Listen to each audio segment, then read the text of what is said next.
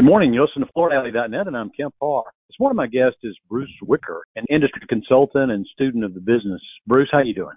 I'm doing great, Kemp. How are you? I'm good. I've caught you over in the United Kingdom.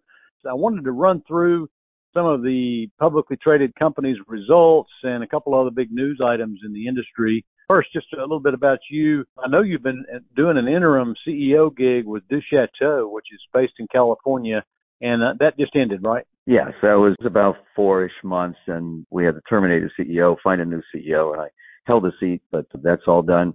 Most of my time now is spent with International Design Group, which is a portfolio company. It's called IDG, uh, Mill Point Capital out of New York, where I'm the executive vice chair. We own Cancos Tile, and we own Construction Resources in Atlanta. It's a rather large, you know, growing company as we make more acquisitions. And then I've got a project over here, and I've got another one over in the North America as well. So keeping busy. All right, let's run through some of these earnings reports. So the most recent lumber liquidators, you know, most of their business, obviously, a lot of it's hardwood, but they're also in all types of hard surface products.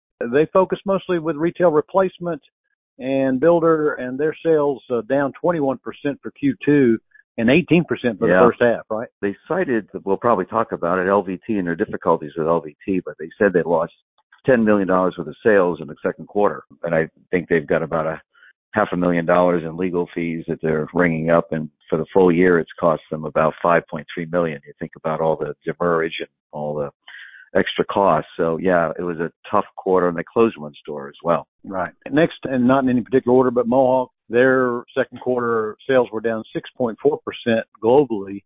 And for Flooring North America, which is, you know, centered around where we focus, it was down almost 9% for the quarter, right? Yeah, and if you exclude acquisitions and kind of think of it on a comp basis, they were down in total almost 10%, 9.6 in total.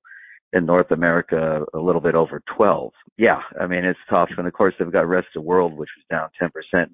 Obviously, Europe is is killing them, as is killing everyone. And the guidance was lower.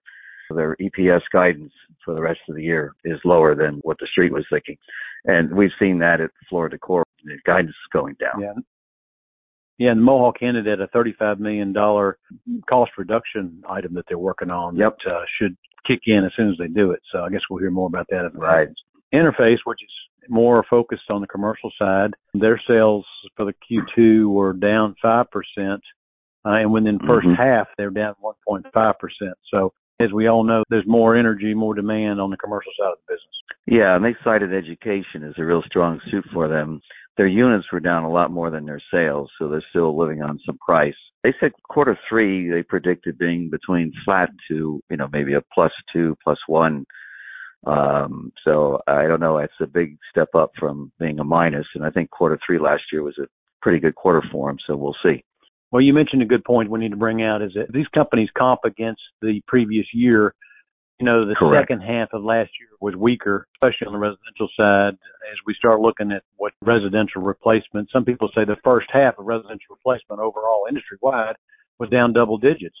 But in the second half, Oh. it's comping against weaker numbers, right? Absolutely. Everyone's going to look a little smarter in the second half. Yeah. Okay. All right. Let's go to Dixie. Dixie's second quarter down 11.6%.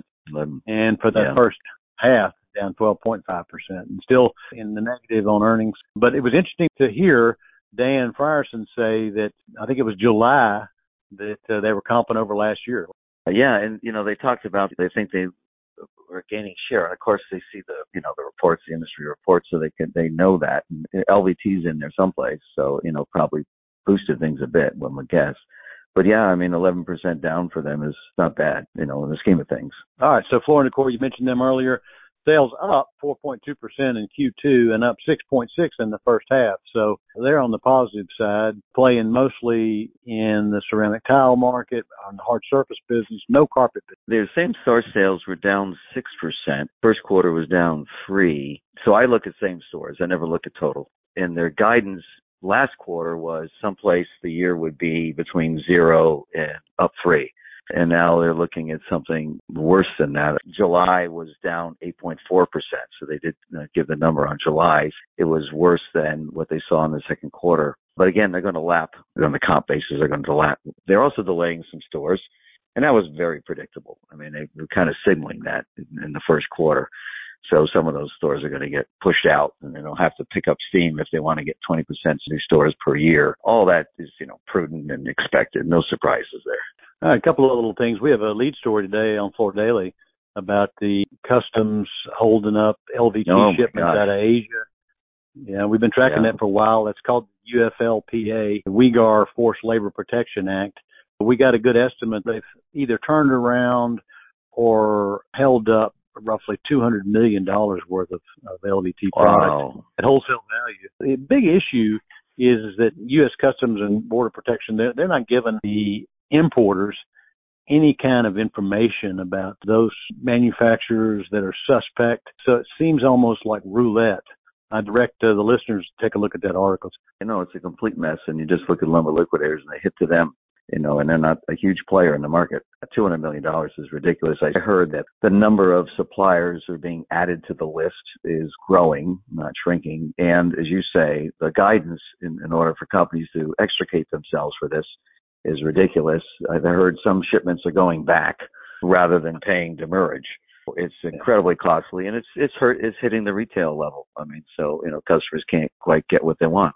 So it's a mess. We talked about this back at surfaces and it's yeah. messier than maybe we all thought it would be.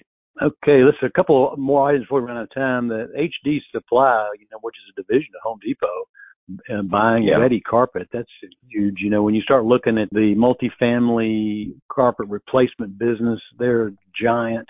They're number 11 on our top 100 list, you know, around four hundred fifty mm-hmm. million mm-hmm. in sales. And, you know, they're part of the yeah. Group and it's going to be interesting to see. Uh, Home Depot doesn't really belong in a buying group. We'll see what happens there, but uh, that's one to be watched. Another one, real quick, just to mention this terms on carpets going to net 30.